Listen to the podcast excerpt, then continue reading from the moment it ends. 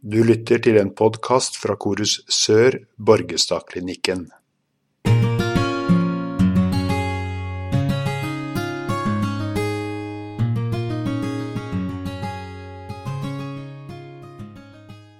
Velkommen, Tove Mathisen.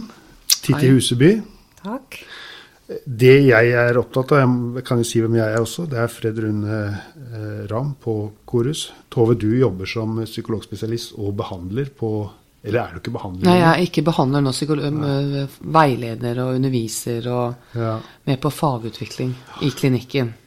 Og du, Titti, er klinisk sosionom og har jobbet veldig mye med behandling, iallfall. Mm, det har jeg. Du har også skrevet et blogginnlegg om det som er tema i dag, som er dette med, med kjønn og rus på, Jeg vet ikke om det var forebygging, men da var iallfall behandling. Altså dette med, med, med kjønnsdimensjonen inn i behandlingen. Og det er det jeg har invitert deg til også, Tove. Og, og bakgrunnen for det er at jeg har tenkt på det lenge. Og jeg er ikke den første som har tenkt på det, men Arne Klyve har jo skrevet en artikkel som, som du sitter med, er et essay som handler om kjønnsspesifikk eh, eh, forebygging.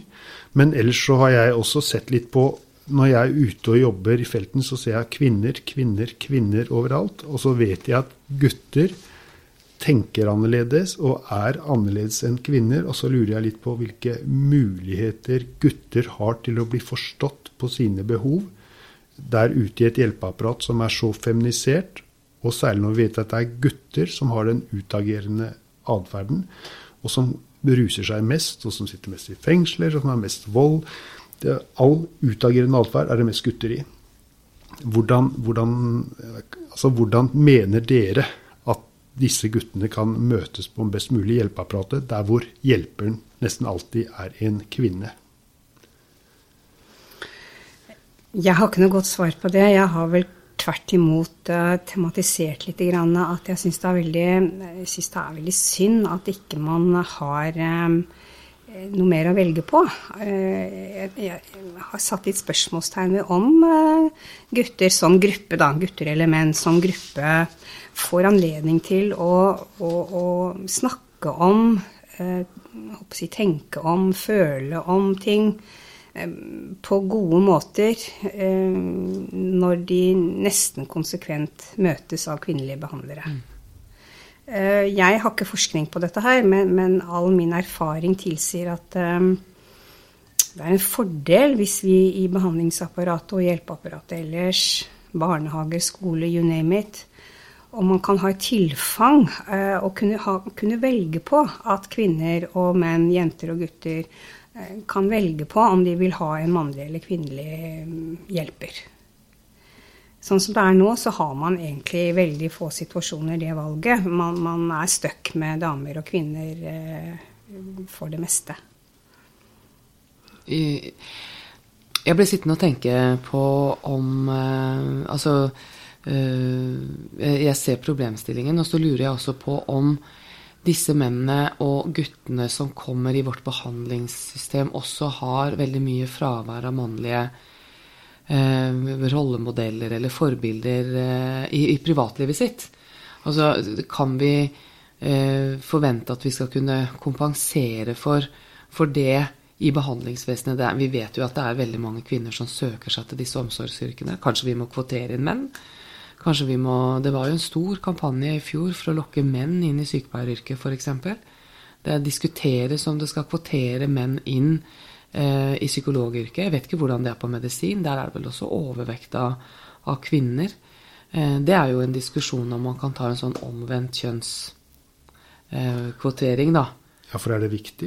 Er det viktig at det er Ja, flere det, menn? det, er det, som, det, var, det var derfor det brakte meg inn på det, den tanken om våre menn i behandling, har de også, er det fravær av mannlige, gode rollemodeller i det private livet? Fordi da begynner det å bli ganske tomt for menn, da. Hvis de heller ikke har fedre eller brødre eller gode kamerater som de kan identifisere seg med. Det, men det vet jeg ikke. Det, det vil jeg veldig gjerne vite.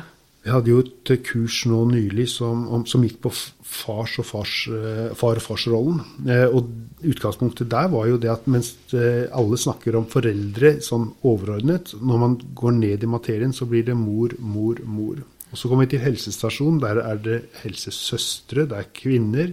Så går vi til førskolen, der er det mest kvinner. Så går vi til skolen, der er det mest kvinner. Og, og sånn fortsetter det oppover. Hvis vi går på, på, til alle hjelperne, så er det flest kvinner. Sånn at det, det er en, en skjevhet i hjelpeapparatet som ikke avspeiler problematikken der ute i samfunnet, sånn som jeg ser det. Mm. Ja, og det er nettopp den massive skjevheten som, som, gjentar seg i så mange sammenhenger, og som jeg tror du, du Tove, er inne på også fra privatlivet. Altså før man kommer inn i både barnehage og skole og eventuelt hjelpeapparat, så, så er det allerede der eh, eh, Blant de som kommer inn i behandling, mange av de har jo også vokst opp i sammenhenger hvor det har vært eh, enslige mødre, altså de som har vært eh, De som har hatt hovedomsorgen for barna, har i stor grad også vært kvinner. Og, og det er liksom når, når, det blir Når det går igjen, når, når kjønnsdimensjonen da går igjen i såpass mange sammenhenger, det er det som bekymrer meg. Fordi at jeg, jeg er redd for at noen gutter og menn da i liten grad blir møtt på jeg håper si, egenarten eh, ved det maskuline i, som uttrykker seg gjennom språk. Altså måten og hva man er opptatt av, men også i hvilken grad man uttrykker eh, tanker og følelser. Eh, rent språklig, det, der tror jeg Jeg har ikke forskning, som sagt, men min, min erfaring er at uh, det er noen forskjeller der. Ikke sånn at alle gutter må ha en mannlig behandler, og alle jenter må ha en kvinnelig behandler. Det er ikke på den måten. Men, men å ha kunne muligheten til å sjonglere, hvis vi og, kunne være åpne for at gutter og menn har et annet språk og fortjener å bli møtt uh, av en på, på, på linje. I selvpsykologien snakker vi om den betydningsfulle andre, eh, significant other. Eh, og, og da tenker jeg det, er, det, vet vi at det er veldig viktig, men er ikke også den personen veldig ofte en kvinne? Altså, er, er, det, er det en overvekt av kvinner også der hvor du liksom får en som virkelig kan være en støtte i, i livet? Og da berørte jo det det med hva, hva slags rollemodeller har de der ute? Hva har de å velge mellom i hele mm. oppveksten? Og kan og kan behandlingsapparatet kompensere for det på en måte? Det, det, altså, vi, det kan vi jo ikke. Og det, er, altså, det, er, jo en viktig problemstilling, men, men, det som slår meg her jeg sitter nå, er at det er jo vel så viktig når man nå en gang har en veldig altså et helsevesen og et skolevesen da, som du peker på med masse kvinner, så må i alle fall den problemstillingen om hvordan eh, når vi hjelper familiene, når vi tar inn pårørende, hvor viktig det er å styrke mannrollen mannerollen da, inn i familiene. At ikke, at ikke vi i hvert fall der snubler og, og, tenker at det er mammaen som er viktigst på ja. Uh, jeg bare får en sånn Jeg vet ikke om den passer inn her, men jeg var på en helgetur til New York for en del år tilbake, og da var det en sånn populær turistattraksjon. Det var å reise på sånne eh, gospelkirker i Harlem. Og når vi var der, så var, jo, var, det helt vanlig å ta inn turister som gjester. Og da var det en av disse pastorene som hadde en tordentale til sine eh, medborgere, da. Eh, og da er det kjempehøy rate av sorte menn som sitter i fengsel. Eh, og som han hadde en sånn eh, Hvor blir dere av pappaene, brødrene, ikke sant? Som skal være med på å oppdra våre, våre egne barn. Dere må komme dere ut, dere må ta dere sammen. Dere kan ikke være fraværende. De kan ikke måtte oppsøke fengselet for å få kontakt med dere, så nå må dere ta dere sammen. Det var en sånn en vel, liksom inn i det vi snakker om her, da, hvor, hvor den fars, pappaen, eh, mannerollen, var helt fraværende. Da tenkte jo han inn til det at vi må få rusta opp det privatlivet. Men det, kan det også tenkes at kvinner må lære seg å tenke mer som menn, i og med at det er en overvekt i yrkene? Og, og, er det mulig å tenke seg at kvinner Jeg vet ikke hvor bevisste kvinner er på at de har en annen form for tenkning enn en menn har, når de sitter i en behandlingssituasjon eller en hjelpesituasjon? Jeg tror det er viktig at man som behandlingspersonell, kanskje de som jobber i barnehage og skole, også er seg bevisst det vi snakker om nå. Ikke sånn at jeg kan jo ikke bli en mann. Kvinner kan ikke og skal ikke bli menn. Eh, men eh, å være klar over at kommunikasjon eh, bl.a. handler om et kjønnsperspektiv. Det er, ikke, det er ikke det hele, men det har en dimensjon. Og at vi er klar over den. Og, og, måten å løse det på er jo ikke at vi skal prøve å begynne å snakke og føle og tenke som menn, men, men at vi kanskje mer må tenke i de baner du er inne på, Tove, og, mm. og ruste opp håper eh, jeg, andre arenaer som barna er på. Vi kan ikke gjøre noe med den rollen vi selv har som behandler. Eh, eh, men, men vi, kan, vi, kan, kanskje bli flinkere til å, til å, å jobbe med dette også i et langsiktig perspektiv. Oppdra si, eller, Det er å snakke til politikere. Hva gjør dere? Mm. Kvotering er kanskje en mulighet. Det er å snakke med barna våre når de skal gjøre valg eh, av utdanning, yrke. At man, at man framsnakker disse yrkene som handler om kommunikasjon. At dette er yrker som får hevet status, hevet lønn. Altså, sånn at det kan bli attraktivt mer for begge kjønn. Eh, å velge seg inn til disse yrkene, da. Mm. Men da berører du noe nytt, og det er den, Du sier at kvinner ikke kan forandre seg, men er det et krav til menn at de skal forandre seg? At den machorollen De skal beholde den machorollen, men de skal samtidig ha denne eh, litt feminine omsorgsrollen og empatiske tilnærmingen. Menn har veldig mange krav til seg nå i en sånn, sånn dobbel rolleforståelse. Kan, er det tilfellet, eller bare jeg som opplever det sånn, eller er det en problemstilling? Tenker du som mannlig behandler, eller Nei, som pasient? Jeg tenker egentlig som mann. Jeg tenker om det kan være en ut, altså også en problemutvikler, på en måte. At menn sliter med sitt, sin egen rolle. For de skal, være, de skal være både den macho-maskuline, og så skal de også uh, ta mange av disse uh, mer sånn feminine omsorgstenkningen og empatitenkningen. Og de, at de, de, får en slags sånn splittelse mellom to, to forskjellige rollemønstre, og, og sliter med å finne balansen. Er det, er det en helt ny tanke for dere? Jeg tenker at poenget med å få menn inn i dette her må være at de skal være menn. Mm, ja, det, det, var det jeg tenkte. Hele poenget, tenker ja, jeg.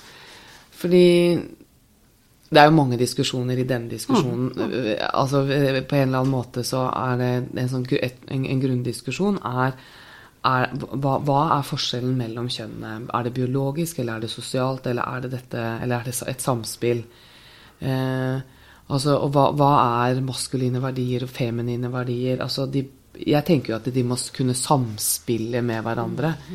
Eh, hvis, jeg som, eh, hvis jeg skulle vært leder av en avdeling i rusfeltet, da, f.eks., så ville jeg jo gjerne ha eh, en, en, blanding av både menn og kvinner som kunne spille på hverandre. Men eh, ja, hva, hva, er kjønnsforskjeller, hva er personforskjeller? Det er, det er, det er mange det er mange grunndiskusjoner som mm. ligger under her, før vi mm. kan svare på det du spør om, Fred Rune, egentlig.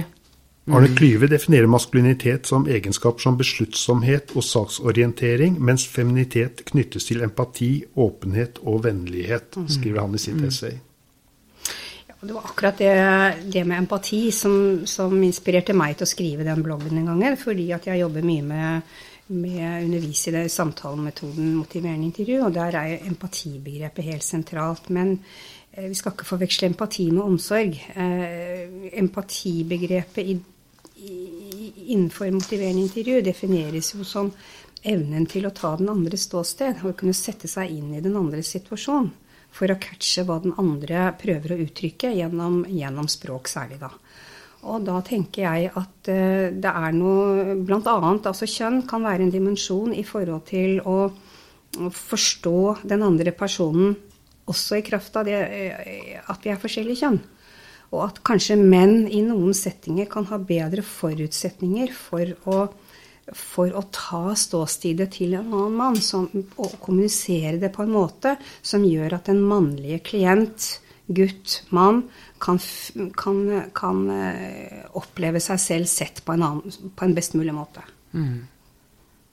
Så en bakgrunn har jeg lyst til å nevne, og det sa jeg på forhånd, det, dette med moralsk utvikling hos kvinner og menn, med Kolbergs modell, som, som snakker om eh, prekonvensjonell, konvensjonell og postkonvensjonell eh, moralutvikling. Og hvor alle barn har denne prekonvensjonelle med 'tenk om jeg blir oppdaget', og 'jeg må ikke bli straffet', og, og, og dette gjør, 'jeg må gjøre mamma og pappa tilfreds'. Men så kommer vi over den konvensjonelle som går mer på dette å ta vare på gruppen og fellesverdier. Som, og, og, så ser det som kvinner på en måte blir, blir der, mens gutter i noe større grad går lenger eller det er, det er, spørsmål om det kommer etter hverandre, eller om det er forskjellig utvikling. Men, men går, kommer mer sånn, lager sine egne etiske regler, for de skal tillegge det en slags sånn rasjonalitet, et sånt fornuftsargument. Hvis ikke normene er fornuftige, så vil gutter være tilbøyelige til å bryte dem i større grad enn eh, kvinner.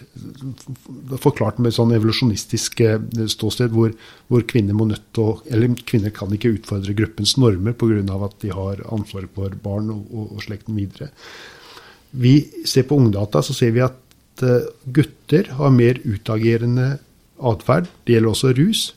Eh, jenter har mer psykiske problemer og er kanskje mer bundet av disse normene som de kanskje ikke føler seg helt hjemme i, men som de likevel eh, føler at de må overholde.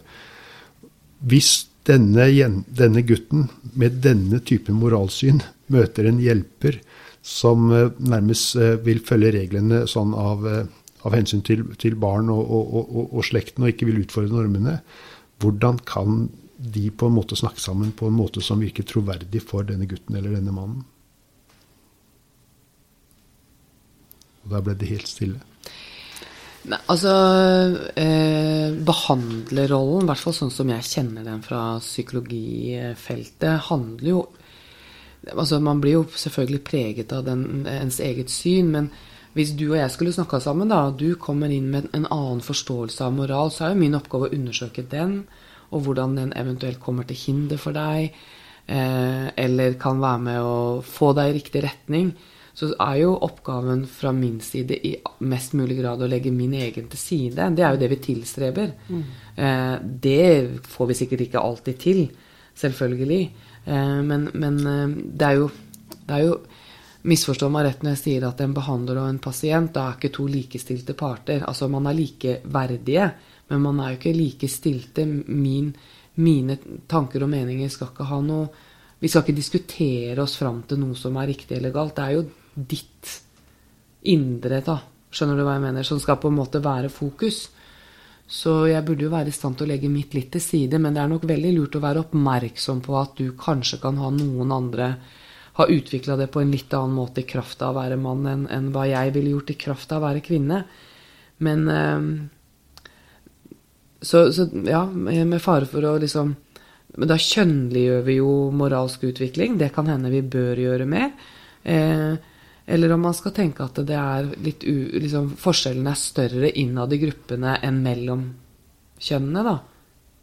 Snakka jeg meg litt bort? Nei, det, nei ja. det siste er nok ikke helt riktig. Det er, såpass, det er, det er kjønns... Det er såpass store så, forskjeller såpass store forskjeller. Snakke, Selv om det er forskjell inne i gruppen også, er det såpass ja. store forskjeller. Men det du sier nå, er jo mm. nesten som å høre Titti snakke om uh, motiverende intervju. Ja. Ja, fordi det, det, tror jeg er viktig. Liksom, at uh, Kanskje man ikke er det så bevisst andre steder, men det er jo en del av kultiveringen til å bli behandler. Da. Det er jo å prøve å være nøytral på den måten at det er ikke mitt verdisystem vi skal diskutere. Mm. Men det er klart at jeg vet ikke, Et annet eksempel som kom til meg nå, var eh, også når jeg jobbet i rusfeltet, eller altså i, som leder av en behandlingsenhet, hvor, eh, eh, hvor en, eh, en, gjennomgående ting er selvfølgelig tilbakefall. Eh, som jo er veldig lett å bli moralsk på, da, for det er jo virkelig å bryte reglene i rusfeltet. ikke sant? Man skal jo ikke drikke når man er innlagt i behandling. To menn kommer tilbake, vært ute i byen. Eh, sol, skyfri himmel, masse iskalde øl på utekafeene i Oslo. Og de faller tilbake og har et tilbakefall. Men har hatt det kjempegøy. De har jo hatt det veldig moro. Og det legger de ikke skjul på heller når de kommer tilbake og banker på døra vi kommer tilbake i behandling. Og det tok nok ikke alle vi Da var vi mange kvinner, men også menn. Men eh, da ville nok valutaen for å gjøre oss litt vennlig innstilt være at de angra mye mer. Kanskje det var en kjønnsforskjell at en kvinne hadde levert mye mer anger, skamfullhet, sånne ting, som hadde vært en bedre valuta for oss når vi satt der og skulle innvilge et videre opphold. Kanskje det kunne vært et sånn Jeg har aldri tenkt på det som en kjønnsdimensjon, men det slo meg nå, da. At den litt mer Ja. Mm. ja det var en morsom historie, og kanskje den illustrerer poenget. Titti, litt av motiverende intervju før vi runder av. Ja, nei, jeg tenker Motiverende intervju er jo en veldig språklig metode. Eh, jeg får jo, når vi snakker om dette her, assosiasjoner også til at jeg har jobbet mange år tidligere som miljøterapeut på institusjoner. Tilbake fra 70- og 80-tallet, hvor det var en helt klart uttalt målsetting hver bidige gang man lyste ut stillinger. Så tilstrebet man kjønnsbalansen i, i, på disse institusjonene for å få et noenlunde likt antall til enhver tid mellom kvinner og menn. og det, det det mener jeg har noe for seg. Jeg vet ikke hvordan det ser ut i dag, men eh, men én ting er språk, som motiverende intervju handler mye om. Men, men i, i, en institusjon hvor man er hele tiden, og man er ikke bare inne til en samtale, men, men man lever eh, kanskje flere måneder og år av livet sitt på institusjoner, eh, gjorde i hvert fall før, eh, hvor, hvor, det er både språket, men også aktiviteter ting man gjør, eh, sosial trening ut ut i samfunnet, hvor, hvor, det å ha tilgang på mannlige rollemodeller også ble tilfang. Ikke bare i disse sitte og snakke om følelser-samtalene, men også ting man gjør. Å være vitne til øh, si, å ha, ha, rollefigurer som, som gjør ting som, som mange, av disse, mange, av disse, unge guttene og mennene har, har savnet i oppvekstmiljøet. Så jeg tenker at det med kjønn både har, det har den språklige dimensjonen, men det har også den gjøre-handle-dimensjonen, som er viktig at vi kunne ha noenlunde likt tilfang på, på begge kategorier eh, behandlere, da, hjelpere. Barnehagepersonell, lærere. På alle arenaene hvor barn er, egentlig. Nå har vi kommet til veis ende. Vi har ikke tid til å prate om Vi kunne sikkert uh, sitte lenge og prate om Det er veldig mange sider ved dette, her, som du nevnte, Tove. Og det det er, dere stilte jo nokså spontant opp. Men problemstillingen tror jeg er nokså reell. Og jeg tror at vi må jobbe mer det, med det. Og jeg tror ikke vi kan la det, la det ligge. Og jeg tror, sånn som samfunnet utvikler seg med flere og flere kvinner i disse yrkene, så, så jeg tror jeg dette aktualiserer seg mer og mer. Men takk for at dere stilte opp. Titti Huseby, Tove Mathisen. Så runder vi av nå, så blir det en ny podkast fra Koret Sør ut av dette. Takk skal dere ha.